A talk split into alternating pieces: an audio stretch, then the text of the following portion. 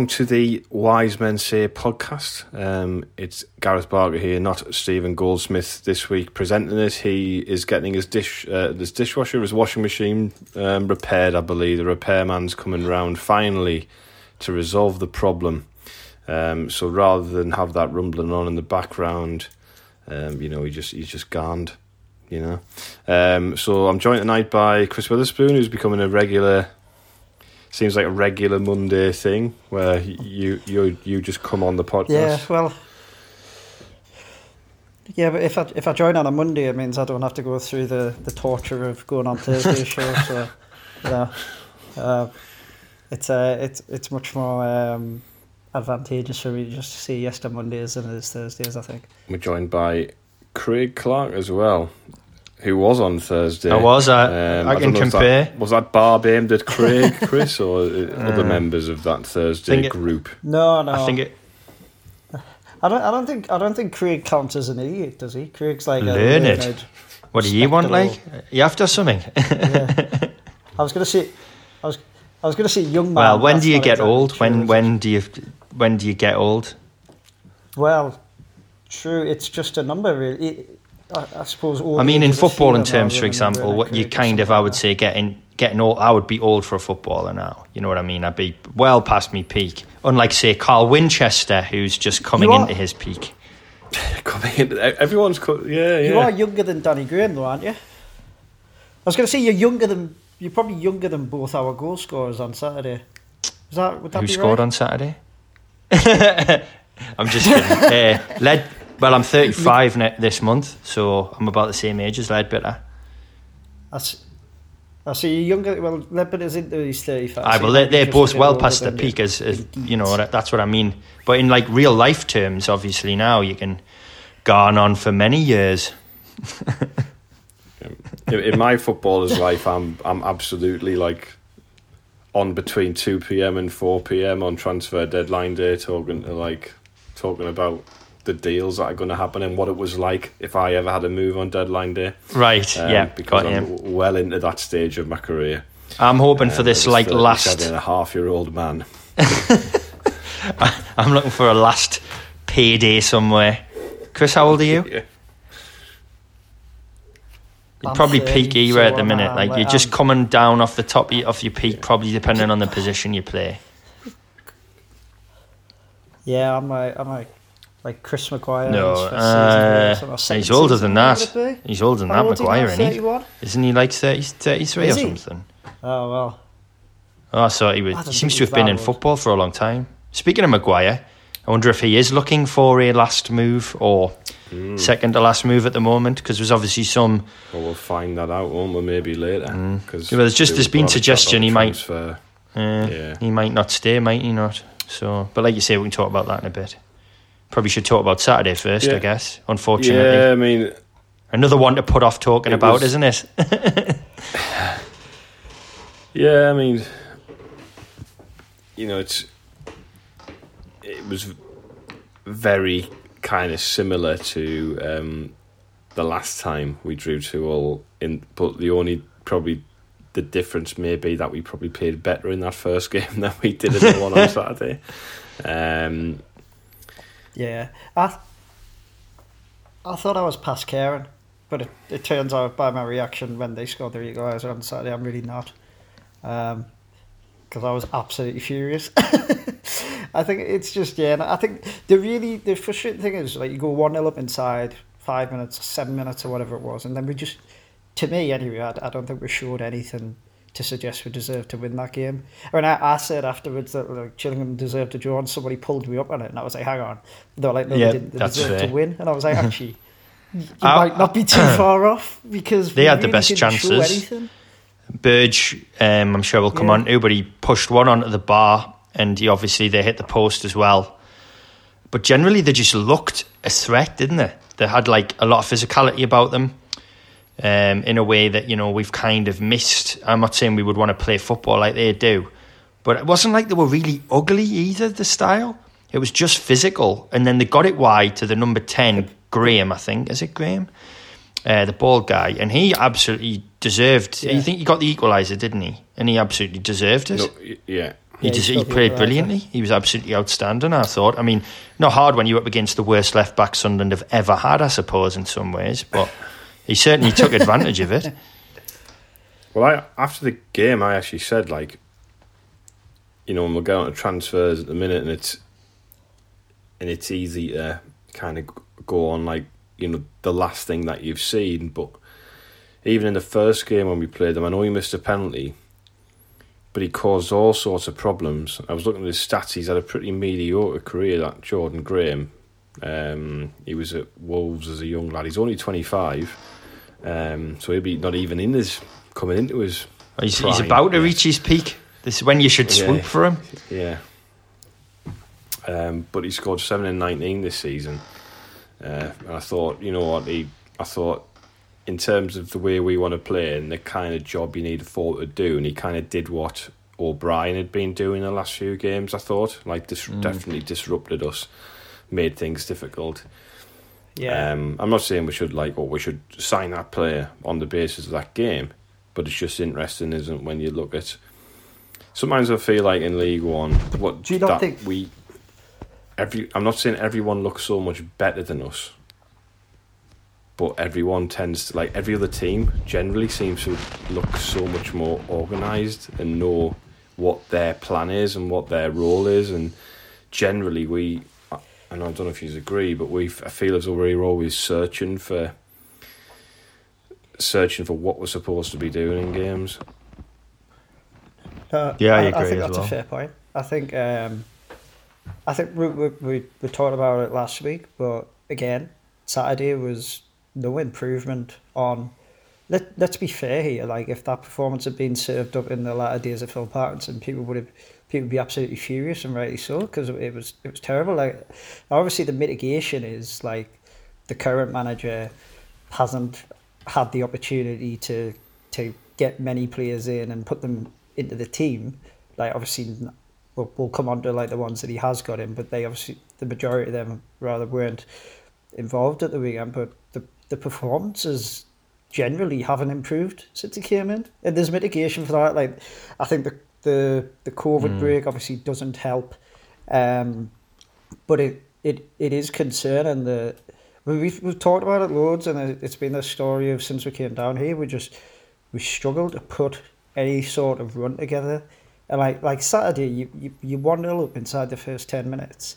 Like just, yeah, that just was keep hold of the ball. Just even even if, even if like you're not creating a lot going forward and the ball's not sticking up top, which it wasn't, all right, then just let's let's just keep hold of the ball and like and you watch and and I I think as well as having a plan, Gareth, there's times when I watch and the technical ability on show from us is, is just dreadful. Like we couldn't we couldn't keep the ball on Saturday. Certain, and especially the first. I know obviously the, the we actually won the first half.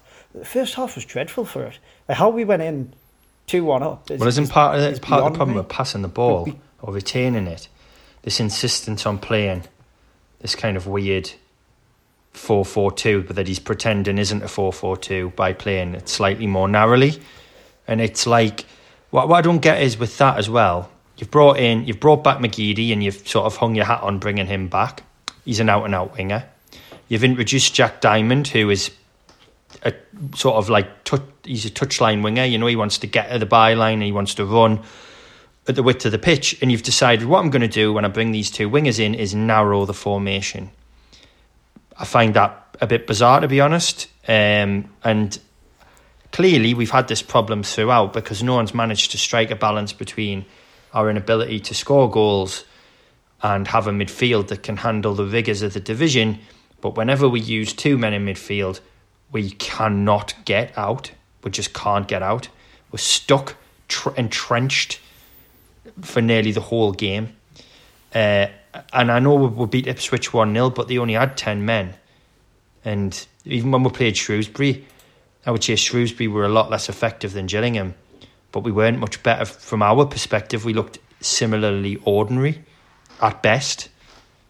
Well, let's, let's be fair. Let's be fair. Since and again, again, I'm not, I'm not necessarily digging out the manager here, but since he came in, there's probably been one, one really good performance, which was Lincoln away, and even, even that, I mean, he acknowledged it himself. Even that, that we could have been two down early doors, and I know you you see could have, would have, should have, and like, but you kind of look at it, and you think, well, are we already capable of playing well against teams that actually come out, come out and and and give us some space to exploit like that game? Because in every other game, and I, I don't even think Saturday was actually necessarily um, the case where they didn't do that, but in every other game, we've really struggled to to to kind of get a foothold in the game. Like the Ipswich game, like you say, they had they had ten men for eighty minutes. Now the goal yeah, was, scored excellent. was a great goal, but it was the only it was the only bit of quality we created, and I just I watch us and and I'm I'm hoping like now that we're through this this transfer window and they've made some changes, I'm hoping we do start to see a difference because for a team who have ambitions of getting promoted, we very rarely control games. We very rarely look comfortable, and I and I think and it, and it's a big concern. Like we did at the start of the season, and then it all it all felt a bit. And since then, we've really really struggled to kind of like get a foothold well, they... in games and like like you say about the passing. I mean, the, it, it was driving me mad on Saturday just because it was it was just basics. It, it wasn't even. It's not like we're like trying to like break the lines and or like playing no. particularly high risk stuff. But then he has got ball. players to come back, back, which is we? what. But yeah, but but is that going to be the difference? Having some of these players come back is that going to salvage it? And he's got some new players to to use as well. But like, just focusing on even the players who have come back, Gooch. I know he's not really someone who you think of as a, a ball retainer in terms of passing, but he can carry the ball and hold on to it but he's got he's got energy as well, hasn't he? I mean, I think. I mean, we we know why we know why Scowen's in the team because Scowen's the one who's meant. He's the only one who can do it, though, now. Chris. I know he gives the ball away a lot. Do, yeah, but but he does, and he doesn't, and he doesn't do it enough. To, to my mind, anyway, he doesn't, or he doesn't do it effectively enough. Kind of, you need if if if the the ploy is going to be to press teams and get the ball back quickly, mm. then you need you need more people with that sort of energy and that. And look, Leadbitter's been one of our better players this season, but that in yeah. itself is quite telling. Like he's he's thirty five he's thirty five year old, he's sitting in front of he's sitting in front of the two centre halves. He's he's not gonna be going charging around like like uh, mowing people down and pushing pushing teams back. And it's like again, this this isn't a slight on him, and you you can't criticize him because he's doing exactly what what the team needs him to do. But it, it's a case of I, I, I feel like maybe we'll come back to that in this two month period that Johnson's been in charge. There's a type of play. There's a type. Is there? style he wants to play, which this well apparently which this right. group can't play, and now we'll and now we'll see if he's brought in. That that that's obviously that's going totally on the side of the manager's trying his best, it's not working, sort of thing. The alternative, the alternative argument would be, well, why is he trying to put this onto a team, onto a group that's pit that can't do what, it? Yeah. What you could argue, though, I guess, and you know, we said ourselves, I think, a few times that in terms of the football at the moment, it has been worse than it was under Parkinson. However, it isn't worse than it was under Parkinson in his first two and a half months at Sunderland, which was absolutely abhorrent. Yeah, that's and true. You could also argue that while Parkinson yes, was trying to get his implement whatever he wanted to do, it took him until Christmas to get that to happen. But in the in the meantime, he was not winning games of football. Mm. Now we have been no. we have been winning games even though it hasn't been great, which we weren't doing um, when we changed the manager last time. Um, but it does go back to that thing, and I, I, think there's been a few comments on social media where people who've been irritated by the performances and the res, you know, you know the result on Saturday, the result against Plymouth. It's almost been like, oh well, if you if you if you level any criticism, it's like you want him sacked, and that's absolutely not the case at all. I think it's just, you know, people are frustrated because whenever we've made a we make a managerial change at this level, it's it's not because we want things to be better in three years' time, or two years' time, or eighteen months' time. It's because we want an instant improvement.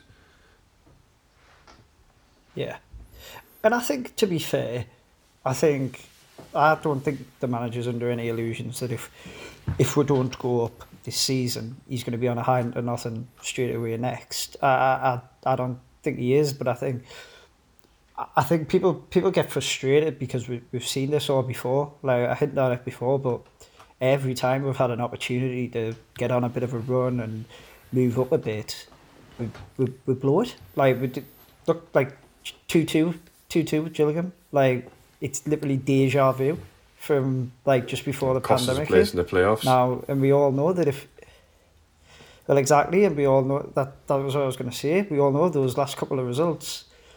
Now we, we can argue all night about like how fair or unfair like the points per game thing was, but ultimately those last few results cost us, and we don't know what would have happened if we'd if we'd um, snuck into the Well, if we'd beat, I No. think if we'd beaten um, Gillingham and we'd beaten Bristol Rovers, we would have been promoted automatically. I'm pretty sure we would have gone up I in second right, yeah. under points per game. So, Um, yeah, that might be and if somebody said to you in a normal so that's what season, I mean, and, that, and that's why people get you know, like if someone said to you in that normal season, or you can have, you got two games left to play. If you beat Gillingham and you beat Bristol Rovers, you'll go up automatically. You'd be like, yeah, brilliant. Snap your hands off, and we Yeah. didn't do it. And that that's what frus- that's what frustrates people because well you I think you said it Gareth like our form actually against the top teams isn't bad like it, it, it, it we picked up some good results the problem is we keep chucking away points against teams that like quite frankly we should be be- I mean the home the home form's an absolute disgrace and like literally the only silver lining from it is that the fans aren't in because then because this ridiculous myth that's been perpetuated by some in the media by some some who own the club that the fans are in some way responsible for load and excessive expectation it like it's total bollocks. The, the fact of the matter is it's a detriment to us the the the ground trip because clubs are coming up here. You can tell and they're they're going right well there's there's normally 30,000 people in here. There's nobody in here. It's still a big day out for them. And it, the proof's in the pudding like look, our form, it's absolutely disgraceful home form whereas our, our away form we're one of only two teams in It's- the country not in the in the home games, well, like home. if you just just dragging it back to Saturday, right? Just to make to sort of talk about the Parkinson comparison again. Parkinson started to get beat with a stick. We couldn't beat teams unless they had ten men or we didn't score a penalty. Well, on Saturday, right, we've scored a deflected long range goal and a rebound from a penalty that we didn't even score the first time round. What else did we do? What Well, else did we do in the game? I think that's the big concern because when that Lincoln game looked like obviously like we've talked about like how like they came out and they left a lot of space in that, but we went we three 0 up at half time and we looked like we were getting numbers we were getting loads of numbers forward. I'm sure there was like five in the box or something when Diamond scored the third.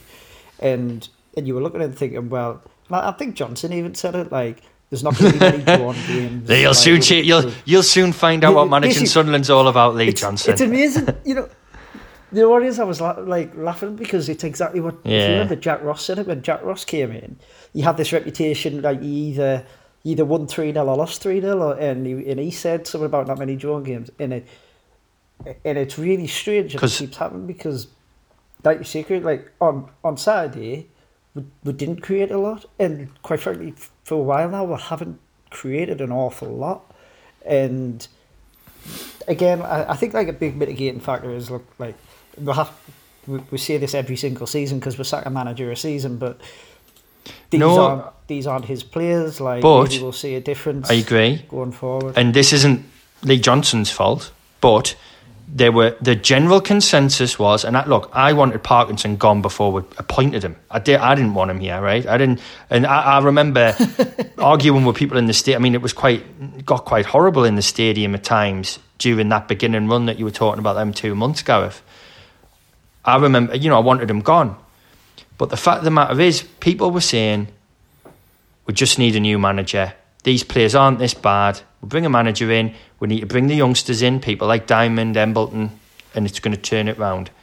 Well, Diamond's had chance after chance. He's played well once as a starter and probably once as a substitute. He's evidently not that well thought of because they've brought another winger in with Gooch to come back. Embleton cannot get in the team. If he can't get in this team, I don't know which team he's going to get in at Sunderland because it's the worst team we've ever had. So there's clearly a lot more deep rooted issues than just the manager. However, the manager has to do himself some favours by not probably playing Max Power at right back, for example, and then signing a replacement midfielder who does the same job when you could have just signed a right back. We're not going to sign a right back. So what is it going to be Luke O'Nien back at right back? Or is he going to leave Power there? Because you can see why he likes Power there. He can cross a ball. He's got a hell of a delivery on him when he wants to, do Power. That isn't good enough to play right back. His positioning is absolutely back, terrible. Yeah. yeah, he's not a, but now we've we've tied our hands with like the wages and all. We've talked all of this through, and we'll not go over it again. But why are they not looking at it, thinking we need a right back? Is he just going to bring McLaughlin back in when he's fit? McLaughlin won't get forward in the way he seems to like his fullbacks to get forward. He's not that type of player. There? But I, I we'll see him. I, but there's I a reason he's not playing him. But he mustn't be able to do but he something. Said he, had a, yeah, he said he had a problem, and he said he's had a groin problem. Right, okay. Managing, to be fair, I don't so think he's going to. Play. He hasn't been in. I don't think he'll play him right back. I, I think he can play there, but I think he wants a player who can del- do a certain type of delivery because he likes this narrow system. And I, I think Sanderson's a ball player. I think he can play football. I think he's a good footballer. I don't say that he's got going to have this crossing ability that I think he likes his fullbacks to have. Could be totally wrong, but the power at right back thing needs to end soon. But hopefully not by putting O'Nien there because I'd really quite like to see O'Nien come into the midfield I think when he came on as a sub on the weekend, he, he looked he looked good. In patches, he's got a good touch. He moves the ball quickly. Exactly. It's, it's energy he, as well. It's it's the energy that, and that's what we've been that's what we've been crying out. Like we've been crying out for for years, but like um, we we don't move we don't move the ball quick enough. And like I think, um, I mean it it doesn't at the at the time of speaking, it doesn't look like Maguire's going to go. But I think it's understandable why the the the rumor is that he that he's not wanted kind of thing, and why he hasn't really been playing, is because quite frankly Maguire slows the game down, and we've got too many players already who do that. Like that, really, I think with them both getting on, you can't afford to have both McGeady no. and Maguire in the team because they're gonna they're gonna slow the game down. It's certainly not the sort of football that this manager's hinted that he wants. So, so uh, and I, I agree. I think, and it was funny actually because last week I completely forgot that O'Nien could even play there. But that that is what we need. That's what we need some energy. And I think, I think again, this is why there's been a bit bit of confusion really about the Winchester signing because I think we all looked at it and thought, well, if we're going to sign a central midfielder, should we not be signing one who adds something different? Now, Whereas so far, based on what we've seen, Winchester's very much a kind of he's going to swap with Leadbitter, and it it just it feels like we've got a lot of players who already can play in that role, and I I, I do agree. I think on power. Yeah, I would agree. I don't. I don't think. I just. I don't think he's alright. I, I look at it and I look at the group of players we've got and what they can do, and you kind of look at what's being brought in.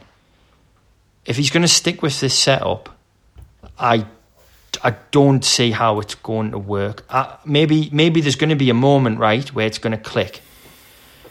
But at the minute, it just doesn't look well, like it it's going to function. It, we can't dominate long enough periods of the game, and we aren't strong enough at the back to not dominate long enough periods of the game for that to be okay to happen. We we concede too many goals.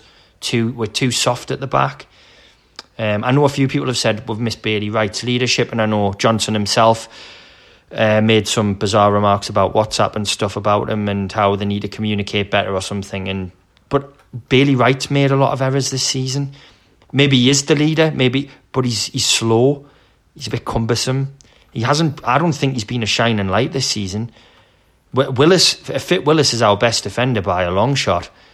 Um, and then probably, I don't know. I mean, I think I think I think Willis is our best. Defender. I think Wright. No, he is capable. That's not what I'm. I'm not saying he isn't. You, yeah, no, no. I think I think your underlying point is is fair in that really, in this division, you, your defensive quality isn't going to be such that you are going to like that that run we went on at the start of the season, keeping like a stream of clean sheets. And to be fair, actually, which is surprising actually because it doesn't feel like it.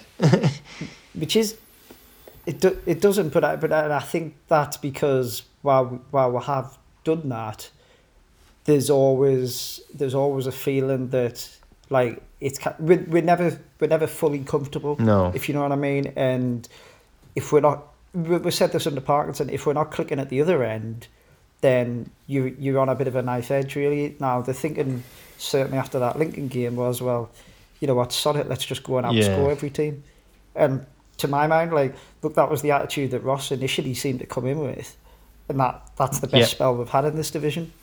Now, as we've discussed, he's got players coming back like Hume. Well, actually, doesn't sound like he is going to have Hume come back. He's a big miss, but like Gooch and O'Nien, these new players coming in who you would think are all going to add some sort of attacking attacking flair and a bit of variety. So maybe going forward. Well, he likes to rotate as well, doesn't he? So when you're thinking about best 11s and stuff, it doesn't really apply. I don't think to Lee Johnson. He's going to play certain players pretty much every game by the looks of it. But I think the, you know uh, some of these other players are going to come in and probably be used in different games based yeah, on the opposition. The frust- so. I think the the massive frustration with results like Saturday and like some of the recent ones is that we all know that that the league is really poor. This is the this is the poorest league one we've been in of the, the three seasons, and like look we're, we're like we're eight points off automatic kind of thing, and we, we all know that that's that's not insurmountable. Get on a run, but it's it's every time that like you know we win two on the bounce and then we chuck some points away and then and it, and it's just it's like if is it is it ever well, going to click? Richard made a good point, right, about winning when you're playing badly last Thursday. I agree with that. When you are winning playing well the rest of the time, if you're winning playing badly and then not winning the other games because you're playing badly, you're just playing badly and getting some results. If you are like, you know, the the classic Man United teams who would win by being brilliant and then win bad games 1 0 at League One, yeah, great. We aren't that. We're not even close to that at the minute. We're like a middle in League One side well, who wins some games. That's it. Yeah, well, I was about well, to say. You say we're middling, but it, ultimately like, we're. Like to play devil's advocate, we are sixth now. I mean, we didn't move into the into the playoff well, places was, at the weekend, which is even more frustrating because you think like if you mm. four points to our total, you know, know, which we should easily have picked up over the course of the season, we're like we're not far off second and, and top. It's it's very frustrating that. that I suppose what I mean by middling is we're not very good. Like but, by the standards we have at this club as a fan that, base and all that, we're just we don't yeah, we're not living up to expectations. Is what I mean. I guess. I think if you look at it, if if you looked at like um, going back nearly two years now, since probably like mid-April 2019, for pretty much the entire time, we've inhabited that region of the table between probably about fifth, fifth and twelfth kind of thing. Generally, generally hovering around six, seven, eight, and so it's like it's not like this is like kind of like we, we had a poor start of the season. It's been a blip like for two years, just about. Obviously, we had like a, a big break with COVID and stuff, but for like two years, just about, we've been a team that's like been kind of scraping into the playoffs. Like never really, and and I think well, League One nearly like, we've become League One nearly men, and that's just like unacceptable. basically, yeah.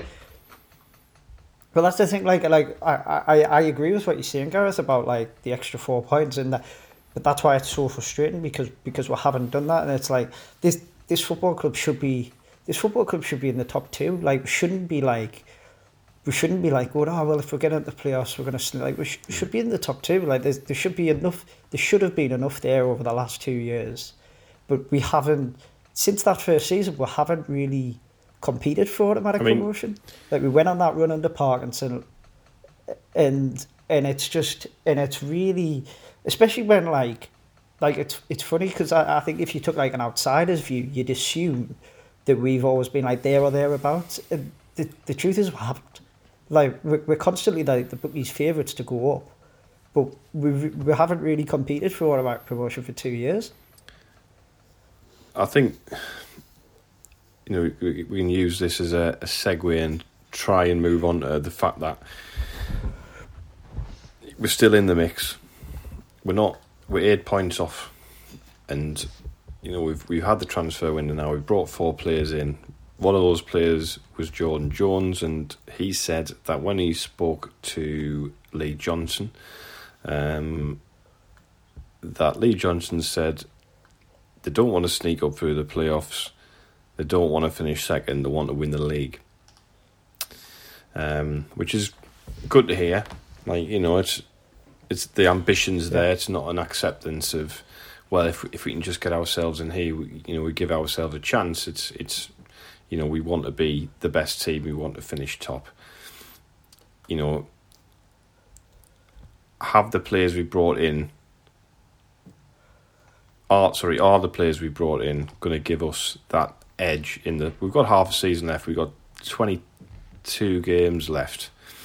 So I've worked this out over the weekend that to get 85 points, we need to go just over two points a game for the rest of the season to get 92 points, we have to go just between 2.3 2.4. It came out as 2.36 points per game um, to finish to get 92.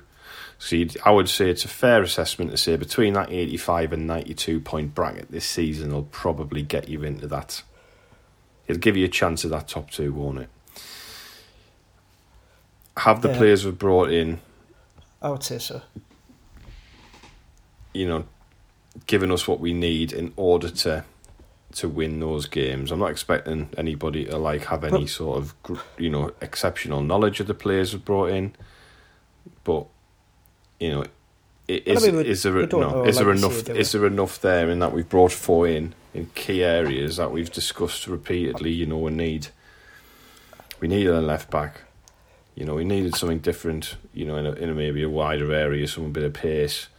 Um, and we certainly needed some competition up front because Wyke's doing all on his own at the moment. You know, Winchester's a, a different kettle of fish altogether. I mean, Win- Winchester's the most bizarre signing I think in the club's history. I just do not understand why we've signed him. Can, can Sorry, yeah, but I could understand. I, I, could understand the logic behind it. It was just unfortunately very flawed by the fact he's not interested in playing football or any good at playing football. But the Winchester one, given everything, is just why. Like it does just make you think why. But anyway, he's here now, so he's going to have some role to play. Uh, the Southampton left back, I'd rather. I think you've said stuff like this, Chris, before.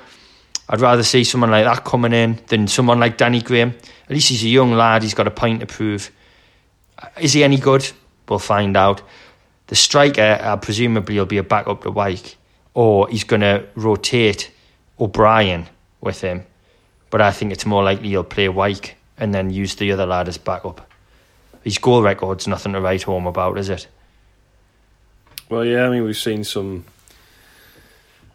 you know, stats circling about him and in depth stuff. I think this seems to be the thing now. It's like if you're into data or whatever, it's like the trendy thing, isn't it, at the moment? That's sort of like slagging people off who are into it. I mean, I'm, sure there is a, a, level of merit in it. I mean, this is a something deployed by professional football clubs up and down the country through, you know, the entire, you know, four divisions and probably beyond that into the conference, etc. Um, I think you should just get Bobby Saxton in as a scout, and that's it. That's recruitment sorted.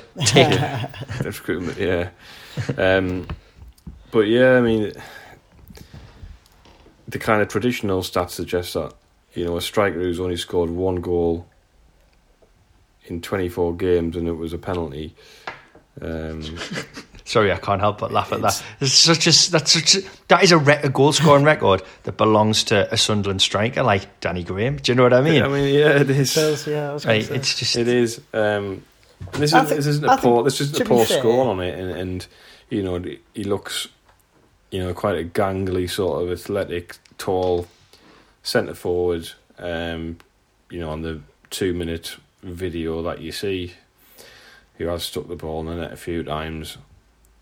Great. Let's hope he does offer something different um, in terms of the way you know we play the game in, in, certain periods of matches where we might need somebody to do that. Um, he has played on the on, on wide areas a lot apparently, um, which have kind of doesn't really suit him. To play through the middle. You know, so it's not it's not. I don't think people want to be like deliberately negative about it. I just think it.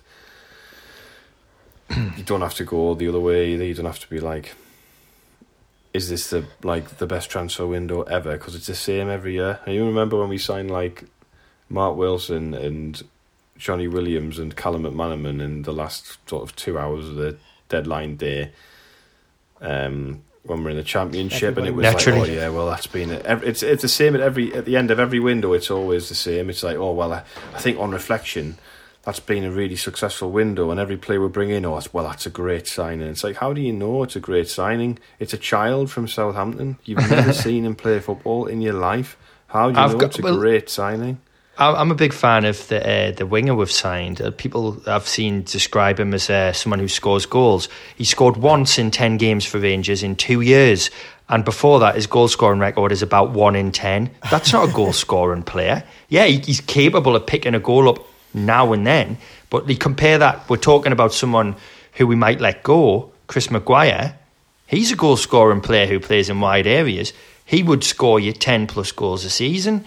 Now, I agree with I mean, what you're well, saying about Mc, not fitting. as well. Yeah, well, there, you know, the 10 you know, goals. McGee, McGeady's somebody who's he's not at, obviously not at full pelt yet, but if you get him into the team, even when he's not doing well, he's got three goals and a couple of assists to his name well, already. What about, he's not even, he's barely been back in the mix. Yeah. Gooch is similar. Gooch has been a consistent goal scorer from wide areas at this club. Now, that isn't to say this guy, Jones, can't come in and do that because you'll be playing it a bit of a lower standard and well, you know a variety of things. Well, we can discuss the merits and demerits of the SPL, but there's a chance he can come in and do something. But we're not signing players. Ah. I think it's it's because we're in such a horrible situation now compared to where we've been. When we came down, I think everyone thought we would sign the cream of the crop. We'd sign players who were either bottom end championship, top end League One, and I know it doesn't always work, and Will Grigg's goal record is a, you know a perfect example of that. But if you do the right signings of players who have a good pedigree, they will function in the team if they fit with the way you want to play. But yet again, we're kind of signing players who are, you know, never have been, might be, bit of a punt, might have been a bit of a dickhead when he was at this club, and so they don't want him anymore it, it's not it doesn't to me and i'm again i'm not denigrating any of these players i know absolutely nothing about them and they could all and hopefully will all be excellent but there's nothing screaming to them brilliant signing. They're just like we've added something. In just the same way that someone like jack diamond yeah he might add a bit of variety and something different we haven't seen enough of him. We've seen more of him now. Is he going to get is he the kind of player who's going to get you promoted from league one? Probably not I don't think there's anything wrong with that, but we don't know until we see them play, do we? Yeah, I mean, I think like it's not it's not trendy to be like cautious and say let's. It's very much that, isn't it, at this like, stage? I mean, with any with with any with any players who you sign, unless you sign on like a bloke who you're watching the Premier League every week, the, the fact of the matter is most people aren't going to know a lot about them and aren't going to have seen them learn and even then, like as we proved, like you can sign players who look the business, but if they don't fit into what you're trying to do, like they're gonna well, hide enough. Chris, Chris just quickly to say, just on that, Gareth, Gareth I remember you and I did that thing with Stewart Donald before a friendly at the Stadium of Light, and someone was asking. So oh, was that when he was that when he said he left? Oh, I can't remember exactly what. But it was actually because he'd uh, apologised to me for. Uh, well, that, that's another another story. Yeah. Well, the thing, the thing that I was going to bring up was someone must have brought up something about having money or not having money and making signings, and he mentioned George Dobson and how he'd spent X amount of money and how he got that price down from wherever it was. And ha- was anyone going to sit there? Was anyone say? Was anyone out there saying this was a bad signing? And we were all kind of like, well, no. But he turned out to be a really bad signing. That's nothing to do with Stewart Donald's opinion. It was, it just reflects on that thing that you get in transfer windows that Gareth said. everyone makes the bet. Oh, he's a young lad coming in from you know he captained Walsall. He's played two hundred games. It's all the usual crap, isn't it? And then when you watch him play, it's like, oh wait a minute, he's dog shit. Now that doesn't mean that the players that we are signing this time are the same, but you have to be wary that there isn't a lot of pedigree there because they've either not played a lot of games or they've been out of the team that they're at currently. The only one who hasn't is Winchester, but he's been playing in League Two, and we've talked about what we think about him. I'm the most hopeful, I think, about the left back, mostly because he come from a club with, club with a good academy. But I was going to say, like, going back to what Gareth said right at the very start, I think, like, from the little we know, so as in basically what positions they play in, I think we've we've ticked a few boxes that we needed to. I think like the left back, you got a you got a four year contract at Southampton in the summer. Southampton got a reputation for having a good a really good academy. He played he played the Premier League last week. I either took one look at one look at him and it was straight on loan for you, son. exactly. I'm joking, obviously. I'm but, I am but, joking. Uh, but I agree with what you. No, but I, I, I agree with what you're saying. Like like there's a bit of there's certainly there's a successful Premier League club there who clearly think he's got something about him. The other point as well, like in the the League One world we live in now, we'll have to look at like the salary cap sort of thing. He's twenty year old, so he doesn't hit that. So like no brainer. If you can get him yeah. and you can afford him, it's a bit of a no brainer. Yeah. So we need the left back, so we've got one. So I think that's great. We've talked about Winchester, so I want to mention that. Like Jones, I think he's one of them. Like look, I don't I don't know a lot about him. Like I think the fact that he signed for Rangers like would suggest conference level. Yeah, I've seen something there. awfully currently screaming at his podcast provider.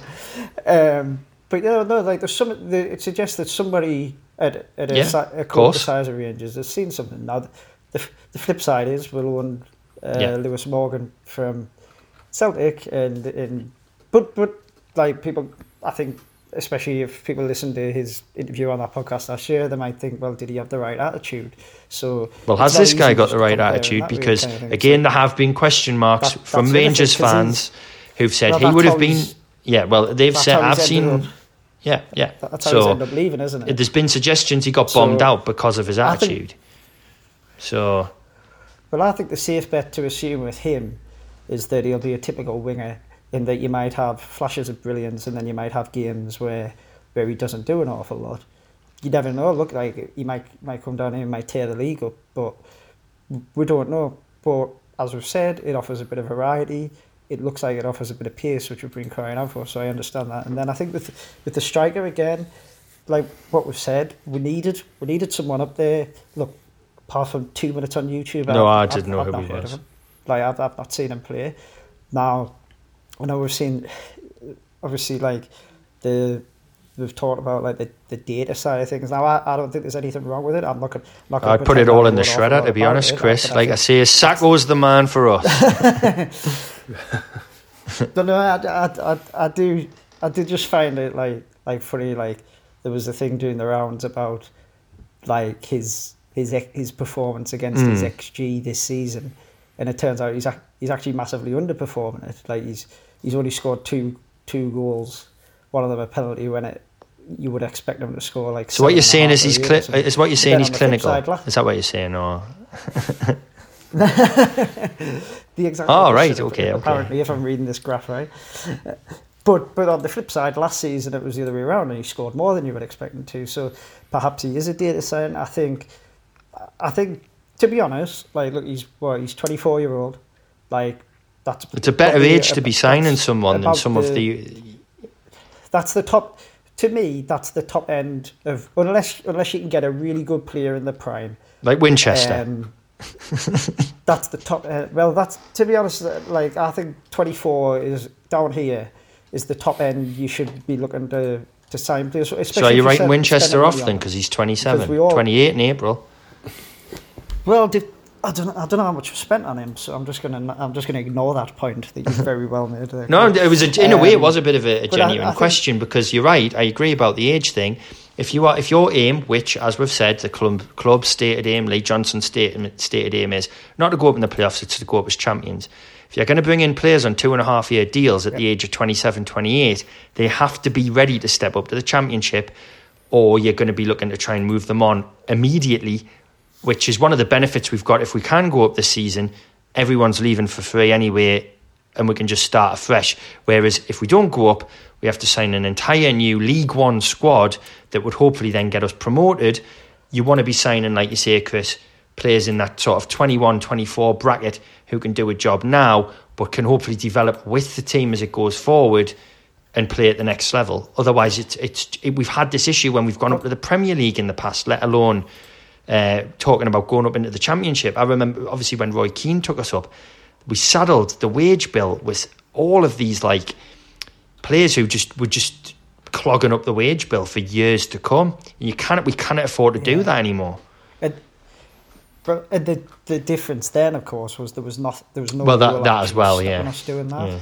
whereas now, so like, and I think and I think that's a, to to my mind. Like I know at the minute we're allowed like twenty two players over twenty one, and I th- I think it might even drop to twenty next. So to my mind, you should probably be looking at like fifteen or 16, 16 players in that core squad, and then there's no reason why we shouldn't be looking to pad that out with lad, lads like. And then obviously our own younger prospects, whatever, yeah. whatever's well, I mean, they're all. Yeah, I mean, well, I mean, I feel like I've been quite, uh, quite sort of uh, hard on Jack Diamond. I mean, people like him who, I think it's a lot resting on him to do it on his own, but you bring someone else in like Jones, and you've got Gucci already in the squad. Suddenly, it's like, all right, you don't have to start him every week. You can bring him in off the bench and see what he build his confidence back up. Yeah. Do you know what I mean? Well, exactly. Yeah, but that's the thing. Like, it's a it's a 46 game season. It's a compressed 46 game season. So it it's not like once you're out the team, you you he rotates it him as well. He rotates it. It's not like it's, yeah. it's set 11. Well, he likes it anyway. Apparently, that was his thing at Bristol like, City. He loved he loved rotating. So well, even even better in that case then because and I, I just think like look like I'm not I'm not gonna I'm not gonna say they're gonna be bad and I'm not gonna say it's an amazing transfer window, but we we do at least look to have ticked a few boxes, and I, and I certainly feel like, and we're, we're almost certainly going to go on to why this might be the case, but I certainly feel like we are at least coming at it. This very David Brent, whatever I'm about to say, we're coming at it from a different angle. We're very much um, we're uh, we're seeing that we're seeing the bigger picture, but we're, uh, we are though we're not like look at the transfer dealings in the summer compared to what we've just signed now the it does feel like there has been a change in how we're going about. It. Gareth, are you going to write well, them all off? Of, we, and I'll leave that to um, Matthew on Thursday. I just, you know, the, just fin- to finish up on that bit, and then we'll have a quick chat in the outgoings, have a break, and then we'll come back and talk about a bit of to take over stuff. And the, there's a game tomorrow as well, so oh, keep well, that brief because we've yeah. gone on for thousands already, and we haven't even got to those things yet. But you know, I'm not you know, said some stuff on social media. And it's not I'm being negative about the signings of brought in or anything like that. I just well, if you want to be negative though, you've got every right to. I just, I just think we just need to relax and wait. You know, wait and see what happens. We've filled some gaps that we needed to fill. We just got to hope that this time, you know, and we've signed players, and we'll, you know, it's a perfect segue here. We've signed players with excellent records at this level. Yeah, they've ultimately turned out to be you know, flops. And, mm-hmm. you know, Will Grigg it's all about moving, him moving on today. Still nothing confirmed. It's hard on the socials I'm looking at now. Yeah. It'll be hard to um, move his absolutely massive wages. It's six ten p.m. It's six ten yeah. p.m. at the time yeah. of speaking. But like his his wages are a huge problem. Go, there was talking to go to Wigan, and there, there was talking to go to Wigan, um, and, and obviously uh, MK Dons are the two seem to be the two options at the moment. Mm. Chris Maguire, um, you know, another one um, who, you know, a bit of a shame for him in some ways. I know his, you know, performances in the last couple of months haven't been great, but I think generally, if the players have brought in at this level, you could argue he's been absolutely one of the most successful of the of the crop we've brought in. He's been efficient in terms of his end product. Yeah, he's got he's an efficient producer of things that you need to win football games. Now I know there's more to it than that. We've talked about like you need to, if you're going to play a certain way, and not everyone's going to fit in. But I do find the way some people are kind of just like. I've never even been his biggest fan. I've had problems with him, but people are kind of just like, oh well, you know, we've got this new way of playing now. Ta Chris, and I'm kind of thinking like we've got this new style of play, have we? I mean, I'm yet to see much of it, and mm. to be honest, we know with him, we do know what he can deliver. Whereas with the players that we've just been talking about, the supposed goal scoring winger with one in ten doesn't seem to deliver on that level. So I, I do think it's a little bit harsh on Maguire the way some people are just basically like, "All oh, right, Tara, mate." Like he's been, yeah. like you say, Gareth. He's been brilliant. That's, a, that's for, in, in some ways. I agree. That, that, I know it is, Chris, but th- that's not always the way people I, respond.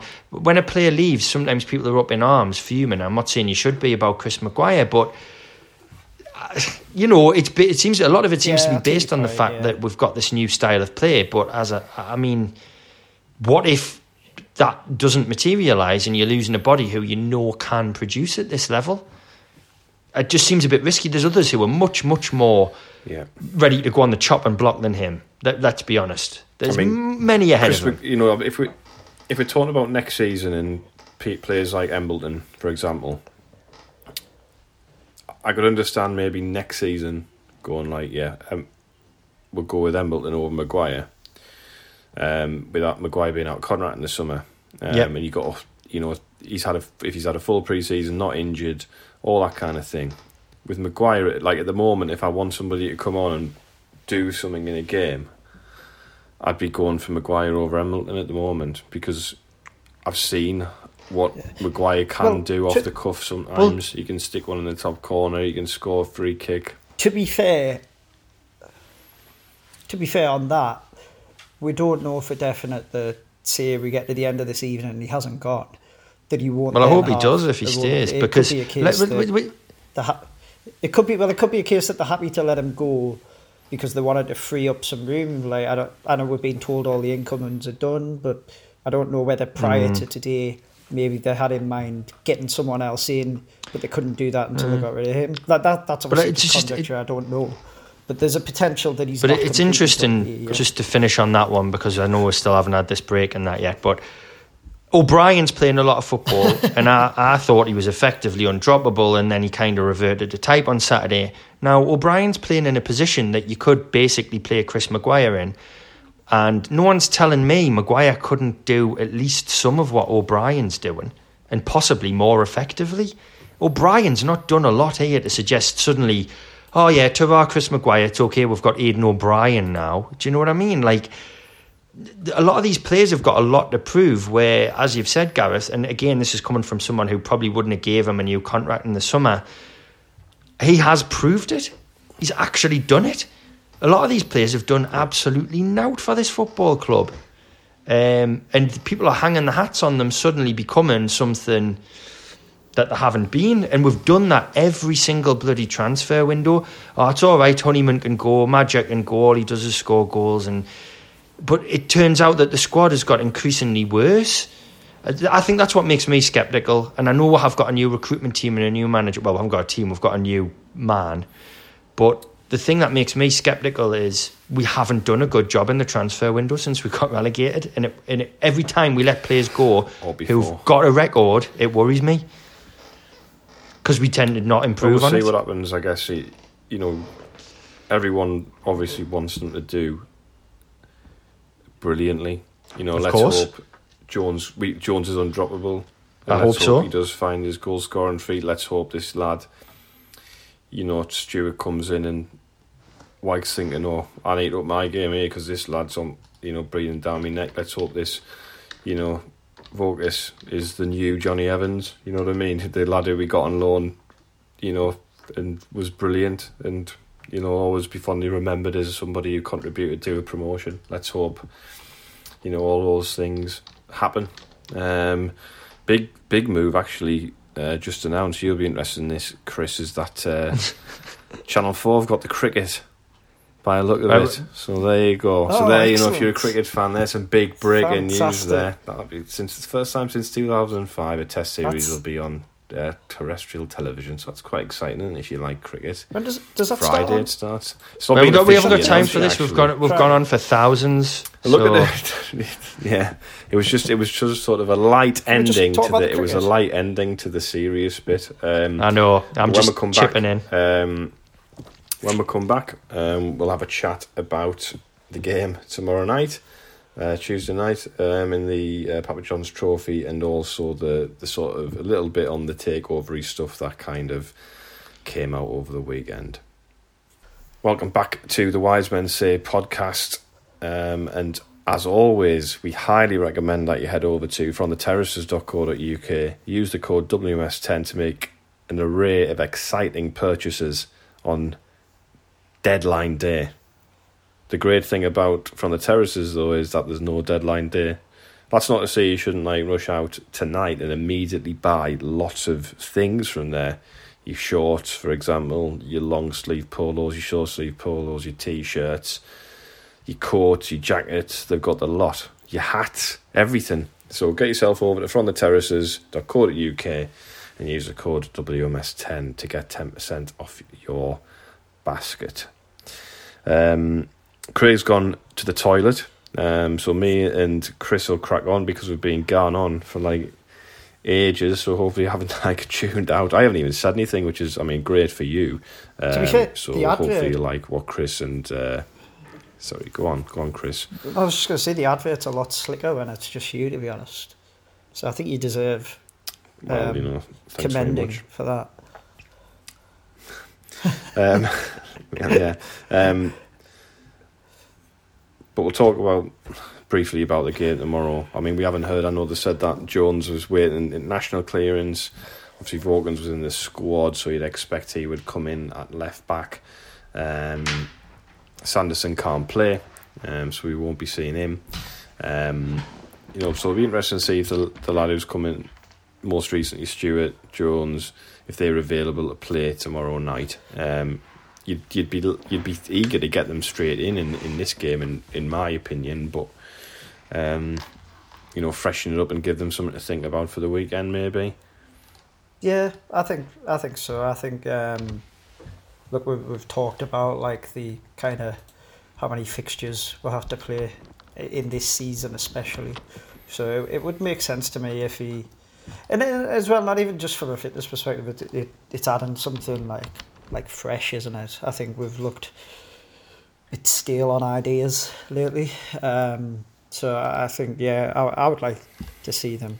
Um, um, if possible. What my what I'm more concerned about is, do you think we're staying down there from Tuesday to Saturday? Because I would assume in this current lockdown landscape that it's going to be a very annoying two return trips. Do you think it would have made sense to bring the game forward to Friday What and just like play like back and then back? just and play? Aye, yes, because Well- the, the competition's already well we are well, well we are playing. No, sorry, that's what I mean. Like so we might we might as well play the game. Yeah. Yeah, no, well, the um, so we might competition's as well already play the game. So tomo- play the game tomorrow night on the Tuesday, and then just stay down on the stay down and play the play the league game on the Friday night, and and you know, rather than travelling up and down, you know. But I don't know what In a know, fleet of don't what buses or whatever you situation need is. to. That- yeah. that does seem far too Yeah. sensible for English football to adopt. I'm I sure mean, they've everything's done. going on. yeah. If, you, if you're a snooker fan, they've done every single snooker tournament um, of the year at Milton Keynes at the stadium. So maybe they can't. Maybe the hotels are full of snooker players. maybe that's why. Snooker's knows? taken over. It's all booked up. Does anyone Steve actually? Davis and that just like chilling. What do you reckon's going to happen, right, with this competition? If uh, they still haven't played last year's final, Well, so they're just going to play them back to back in an, an empty Wembley. Now, what'll happen is they'll play this season's final because they haven't sold any tickets for it. And sometime in 2024, when life goes back to normal, we'll get the. Who's he? Is it Portsmouth? Portsmouth against and Salford. Salford, is it? Yes. So Portsmouth by this time will be in like the Premier League, and it, you know what I mean, or something ridiculous Salford- like that. Salford's owner will have like gone and left them with like an enormous wage bill that they can't service and that. So they'll be they'll be out of the football league yeah, playing in a football league trophy final. To, Portsmouth will have to play whoever Salford beat in the semi-finals. It's absolutely ridiculous that it hasn't been played. The players who were involved in that cup run have probably all left anyway. It's crackers like. So I just I mean, I, am not interested in us getting to the final, particularly one way or another. If they do, great. We're not going to be able to go anyway the way it's going, is it? So, knowing our luck, we'll get to Wembley and win with nobody there. well, uh, I'm, I'm, all, I'm, all for, I'm all, I am massively all for getting to the final, as I've repeatedly said. Yep. I absolutely, desperately want to win it. As has Just been proven, I want, to, I want to complete. I want to complete it. I want to complete it. did, did Johnson win? Did Johnson win this trophy when he was manager of Barnsley? I don't know. Uh, they, they definitely won it. I couldn't remember whether he was in charge then. They won it. Yeah, they won the final like 2 1, I'm sure. I'm going to check. Didn't Ashley Fletcher score? I'm going. I'm checking now as well. So you, you talk, Chris, and I'll I'll check. I, I mean, I just I think the good thing about this Pizza Cup is it gives a chance for like like you've been saying there, especially because we've just signed a few new players. You can give a couple of them a chance. Yeah. Uh, but on top of that, I suppose it gives an opportunity for some of the younger players again. Maybe I wonder if he might look at Dan Neil. Um, he might blood. He might bring, you know, a couple of players in who've been injured. Give them some minutes, thirty minutes here and there. We also just do to get the, get some life in them. We also do get the treat of another new kickoff time of six thirty p.m. All right, it's, I love these novel kickoff times. Like, which is very niche. Can't really. Are you wa- are you watching it or what?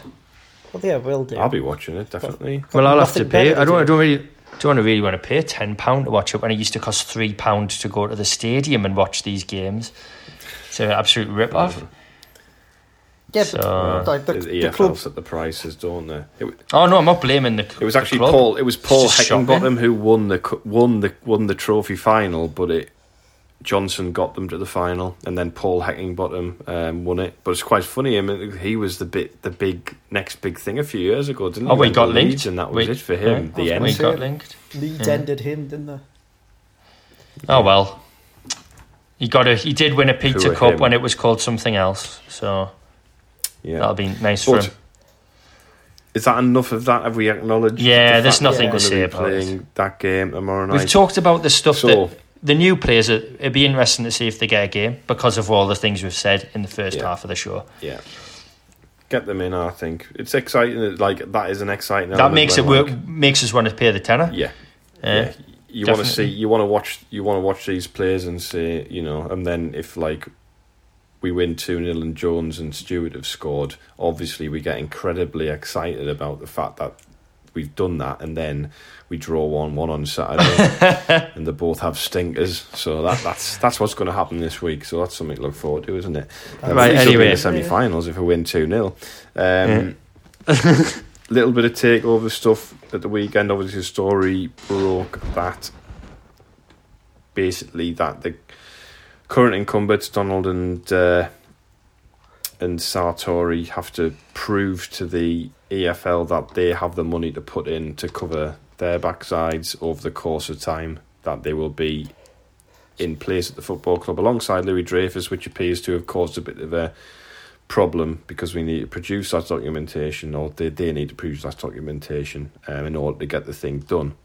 Um, so it's not actually Louis Dreyfus's problem. It's it's well, it's become his problem. I guess it could become his problem, but it's it's it's um, Donald and Sartori's problem at the moment. So what is it? Wait a minute. Can I just uh, is that is that, that is that is that Juan Sartori who was going to initially form part of a consortium with Kyril Louis Dreyfus, who now doesn't want to guarantee the future of the football club.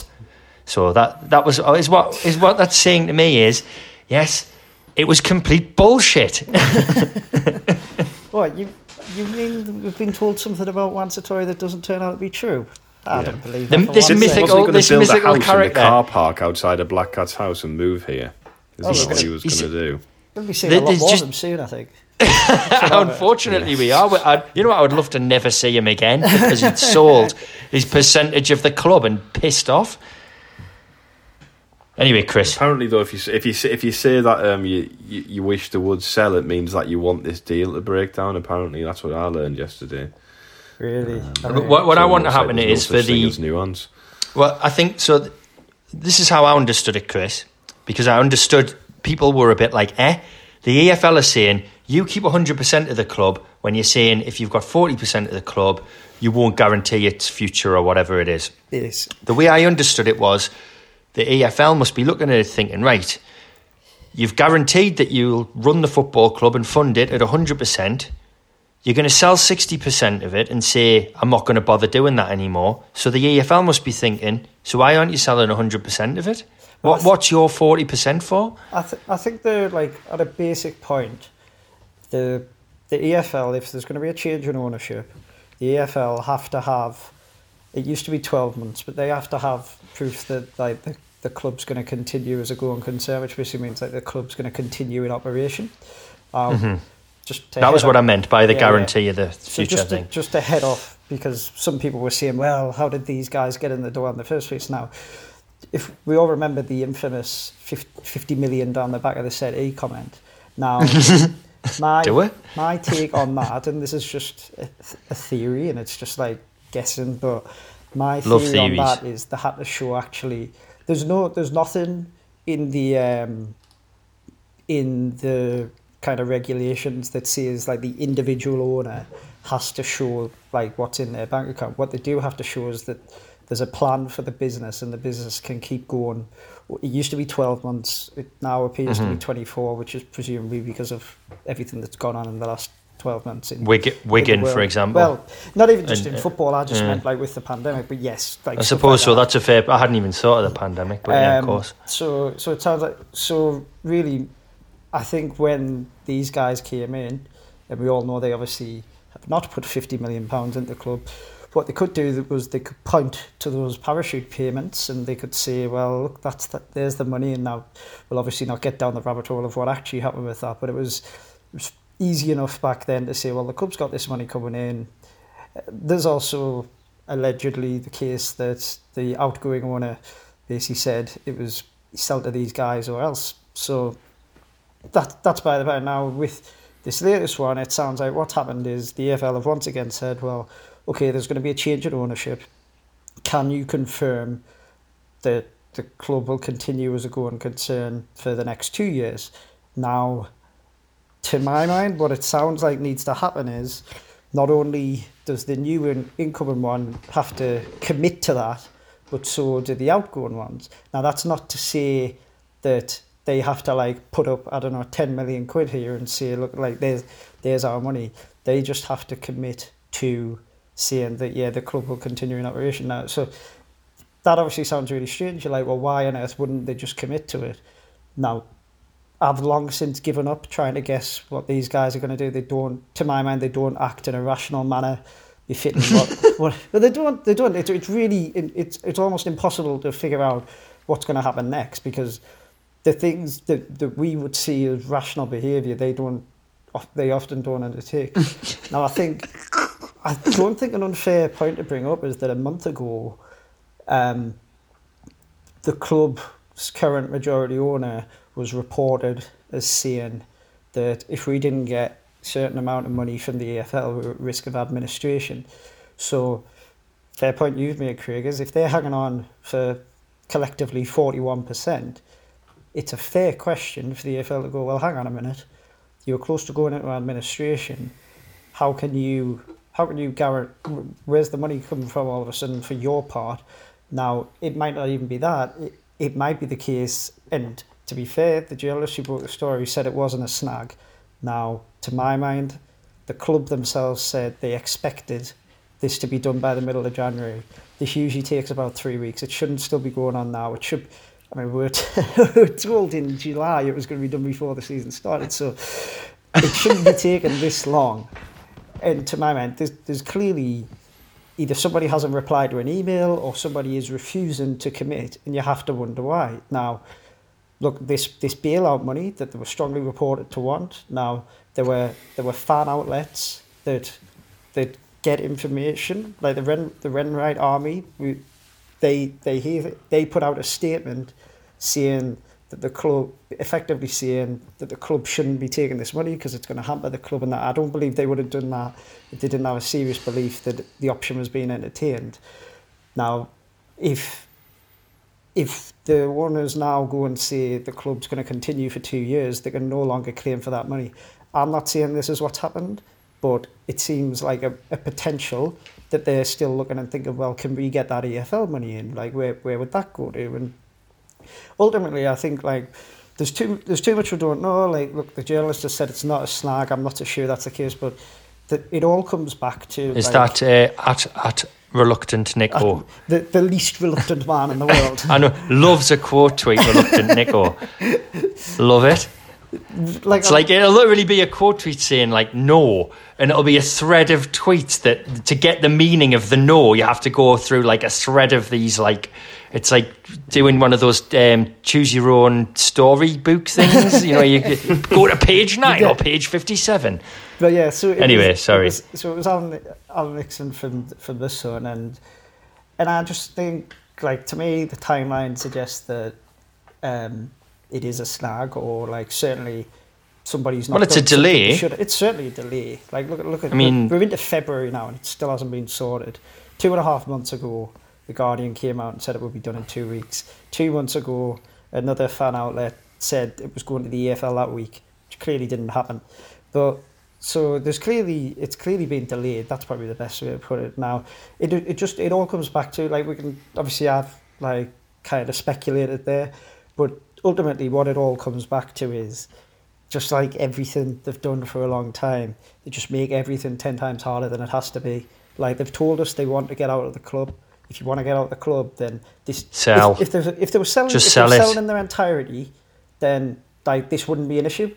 They- Yeah, if it's gone. selling- if they were Problem solved. entirety, you would be in now, and we'd all like look. We've just talked about like a new like the transfers coming in. We haven't re- tonight. We haven't spoken about like the new appointments at the club, but we seem to be in this like weird sort of holding position where stuff is happening on the say so of the incoming owner, but he's not officially there. And now, obviously, a lot of people see that as like a big positive and say, well, it's obviously it's obviously going to happen. But It's done. Until it does happen, then Could you say?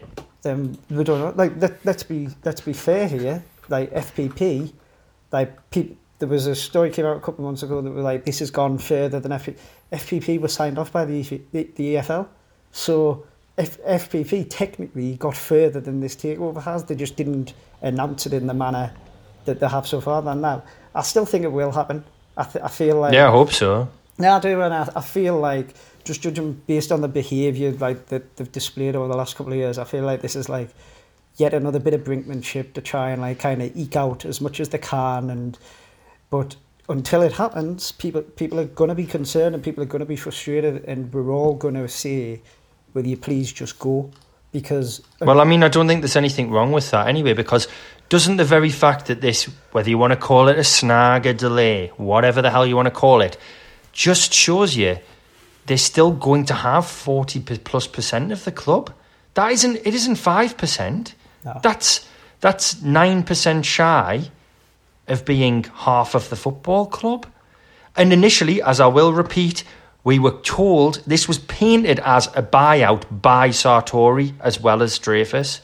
well, I think So, I think what happened to his input? Well, I I, mean, it's just a complete crock of shit. I think we might have said it on the pod before, but I think on that, it is pretty clear that when the story first came out about that, where where it was fed out from, and I think I think being this is and this is being looking at it positively. I think the fact that look there were six weeks between that Guardian story and when they announced the deal on Christmas Eve.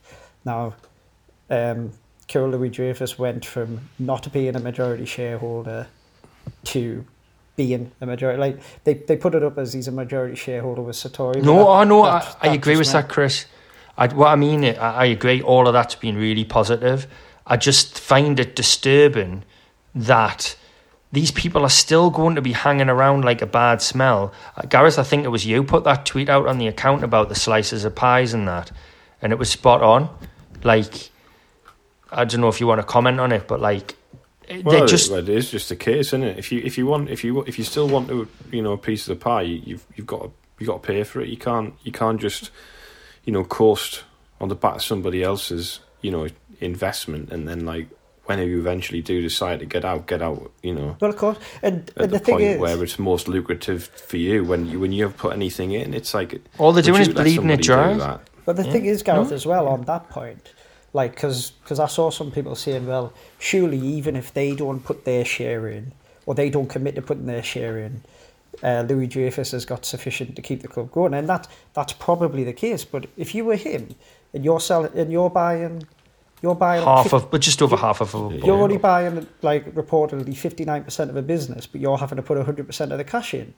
I mean, why would why What's would you, that good for him? Why would you agree to that? That's Well, like you know me, what you. That's like me you know what? getting a Do you know what you see? It's like me and you get. You a see this on Dragon's Den all wanting the time, like where the where the you know the the dragons are like balking at this idea where they've you've put no money into your business yet you are valuing your business at this amount of money Yeah, and this yeah. is exactly what it is it's like well you're Yeah. you're valuing this business at this much but you're not willing to put any money into to your And I- percentile so basically And it's I'm like- just I'm just funding your fancy and then when it gets sold in the future you're gonna like take a, a nice you know chunk of profit based on the valuation of a business you know It at that time and you've contributed nothing to the had no value of the business. influence from you exactly should tell you Yeah. the other It's not the other it's not right. concern. The other, the other thing that drives you mad is we all know anyone who's been paying attention knows that they're on like the current ownership are on a kind of like finite timeline here. There's only so long they can afford to stay here. They've already borrowed money from places. They've already taken as every as every club has in fairness and with respect to the pandemic, they've already taken like advances from like the football league and whatever else. Now, we all know that the time's running out and that there's only so long they could hold on to. So they either, they either needed to sell now or in the very near future, or they run out of money and some Americans who tried to buy us a year and a bit ago pick it up for nothing. Now they've gone and found a different buyer.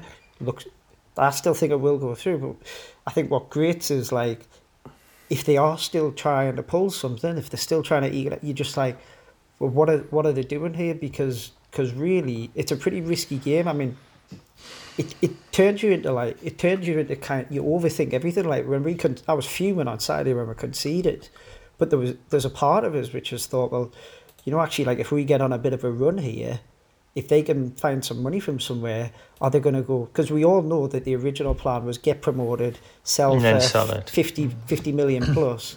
like you can't tell me that there's not a there's a bit in their heads where they're thinking, actually, you know what?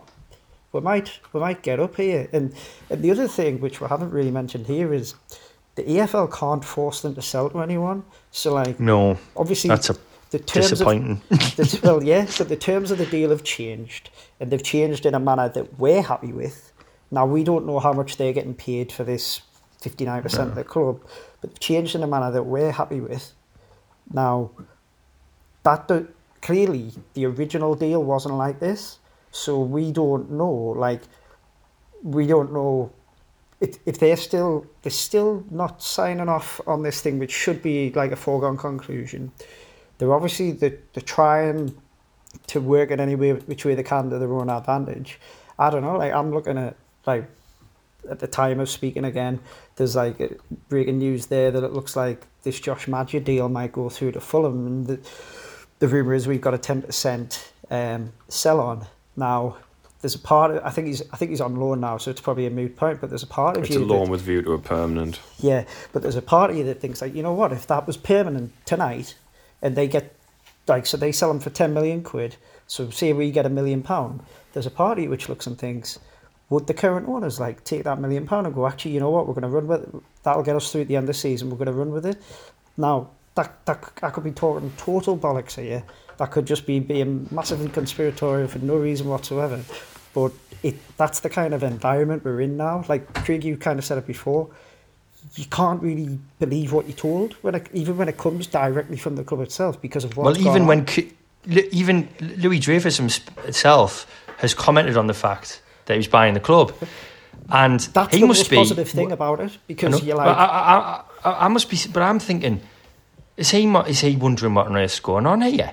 Like, well to, to me I I think, just the whole thing seems mental.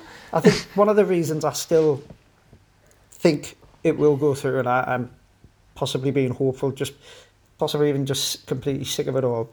But I feel like it might just be brinkmanship from them, and like they, they kind of like final little ploy is. This has been going on for a while now, and he's but would still that there. Put, he's still but I was going to say, what would if if there was any brinkmanship, and we have no evidence to suggest that, but just say it other than the the delays and whatnot if you were him, you're thinking, I'm going to share this business with these that's people. The, that's the thing, isn't it? And, does he think, know Sartori at all? Do you know from previous? Because obviously the connections in I France. Th- I think from what I can gather, I think that's where the the contact was initially made. Mm. But how? Well, we'll be I seeing sus- a lot more I, of them. So. Well, I suspect it's one of those, you know, where where once again they've potentially over the pudding and like how close they are. Like, like the, the truth of the matter is, which rarely gets actually spoken about in the media and that, but Sartori's always been like Methven's guy. And like, oh, I know. I, we're, so, we're going to go into another tangent here. Probably oh yeah, we might need but, to. But, I, but I, just mean, is there an op- because we're talking about Sartori and then him not providing these, you know, he's done nothing for two years. Yeah. He's never going to do anything. But maybe if he's somehow this link to Dreyfus, it means that if there's any sort of dodgy rumblings going on, at least there's somebody there who knows him and keeps it all a little bit sweet, so that you know, yeah. like you say, we can. I, I'm. I think it'll go through. I think they'll tick the boxes, but it would have been nice if it had been done by the middle of January, after all the previous delays that we've had for the well, past six months or more, or whatever the hell it's been. The really frustrating thing is, like, look like I said, it seems like now we are in this weird holding position where this this transfer window has been undertaken, kind of like under the direction of a guy who's not officially in. I mean, if I don't think it will, but if it does fall through, God knows what's going to happen because if he has been overseeing all this, there's going to be a, a lot of people in new jobs thinking, what on earth's going on here? But look, like, let's assume it won't, and I'm still expecting that it, that it will happen. Like, we're in this weird position where it looks like the new guy's been overseeing everything that's happened this window. So in a in a way, look, we've got a we've got a chance, but we're sitting here. We're 24 games into the season, and there's there's nothing at the minute. Like the, these new lads might come good, and you know what the manager the manager might propel us at the tail. But at the minute, it's looking like we've potentially chucked away another season, not not in the interest of the football club, but in the interest of three people owning it, in the interest of them, like getting a deal that suits them, and and not really caring too much about, in, to my mind anyway, not really caring too much about the football club. Like, mm, don't know. I think uh, I think you'll remember it was uh, in best interests of the club at heart. Oh, of course, don't know. Yeah. but I think uh, you know we've, we've probably, probably, probably spoken about the, all of that. You know what they've done and how they're going about it, you know, and you know, I think there was a tweet from the account yesterday that basically just said, you know, sell up and get lost. And as I said earlier, that was interpreted by some as some sort of like, oh, well, that means you want the current deal to collapse and then not at all. Them, them to go and find a different buyer. That's not what the case is. The, as long as as long, as long as they're here, you know, every like we definitely want this you know Louis Dreyfus to come in. Of course we do, big time. But I think as long as the uh, as long as there's people here, they are they'll not only be continually take the Mickey out of us, but they'll be they'll begin to take the Mickey out of him, and you just got to hope that he's got the wherewithal and the right people around him to spy it and go like, look. But at, you know, as soon as he gets in, it it's it's a step towards getting rid of them as well. Not only yeah, step in the right direction and securing the, the future club. of the football club, isn't it? And that's exactly. what it's all about here. I don't. Exactly. we don't want them to be involved with the football club anymore because everything for the past two and a half years has said all that we're going to do is get worse and worse under their it's auspices. Just that. It's it's been you know? it's, it's been the conduct as well. Like they're not like mm. if if we experience success with them involved, like there's there's gonna be a bit of you where you're like, well, I don't I don't want that. There's always going to be a sour taste just because of the way they've conducted yeah. themselves. Yeah. I think to be fair, I know we're going to wrap up, but Gareth, I think one of you were kind of straying towards a really important point there actually, how you you were saying like was interpreted in some quarters as as saying we want this deal to fall through. We, we don't. We, we want this to go. We need this to go through. I mean, truthfully, this the safety net that we used to have in terms of um, potential American owners, I'm not even sure that would be there anymore if you look at what's going on at Derby. So we need this to happen now. But a point to be made now. Not all of our fans are on social media, right? Not all of our fans are as willing to forgive and forget as some might be. There's gonna there's gonna be a significant proportion of our fan base. Some might be listening to this right now, who, for as long as these guys are involved, for as long as they see that they're still holding 41%, 25%, 10% of the football club, will struggle to get will really struggle to get on board with it because they'll look and they'll see what these guys have done. They'll see the way these guys have treated fans effectively with contempt, and that's that that is a problem, mind that the new owner is gonna is gonna have to try and like circumnavigate because there's there's a lot of people who we talked a couple of years ago about like we'd never felt as distant from the club. It's ten times worse now. There's a there's an awful lot of people. Who, there's a lot a lot of people who won't come back, but it's not as simple as saying, all right, okay, they've got 41%, but they're not involved. There's going to be people who don't live for it as much as we do. Look, we're, we're sad as that. We talk about every hour, every day. Oh yeah, now we need to, we need to do need to wrap it up. Like, no, but, I want to have but, something to eat. But there is, I'm hungry. There is oh, people. There is. It's a pandemic. You got nothing better to do. I, I, people, have. I've got to eat food. there are people. I'm starting to get the shakes. Like, like I need. I need to edit this and make our dinner. So. And this is the 3rd hour of the podcast. Eight o'clock at night. This mm-hmm. rate. I'll shut up and I'll be oh, well, positive and say I do still believe it'll go through. I just feel it. I think they're just dragging it out. There you go. Right. Okay. That's it. Wetherspoon confirms takeover. Don't so it is. That. Wetherspoon colon, done. it's done. Uh, Not all the time in this. But what, get, Wetherspoon, Wetherspoon, Wetherspoon confirms takeover. The takeover is complete. Thank you, Chris, for confirming Please that. Do not it's definitely going to happen. It's definitely done. Um, I'd like to caveat that I'm not saying that. Um, so, well, you know, the what probably people have tuned out now because we've been going on for an hour and a half. So, you know. Oh wait, anyway, it, was a, it was a transfer special. Know, thank, yeah, yeah. There was a lot to talk about, but um, so thanks for for sticking with it. If you did, I'm um, sure Stephen will be back next week to regain some sort of level of control. Um, it's much needed. Yeah, um, Rory and Matthew will be back on Thursday uh, to preview our second visit to MK Dons in the week. Um, so keep an eye out for that. Thanks for listening.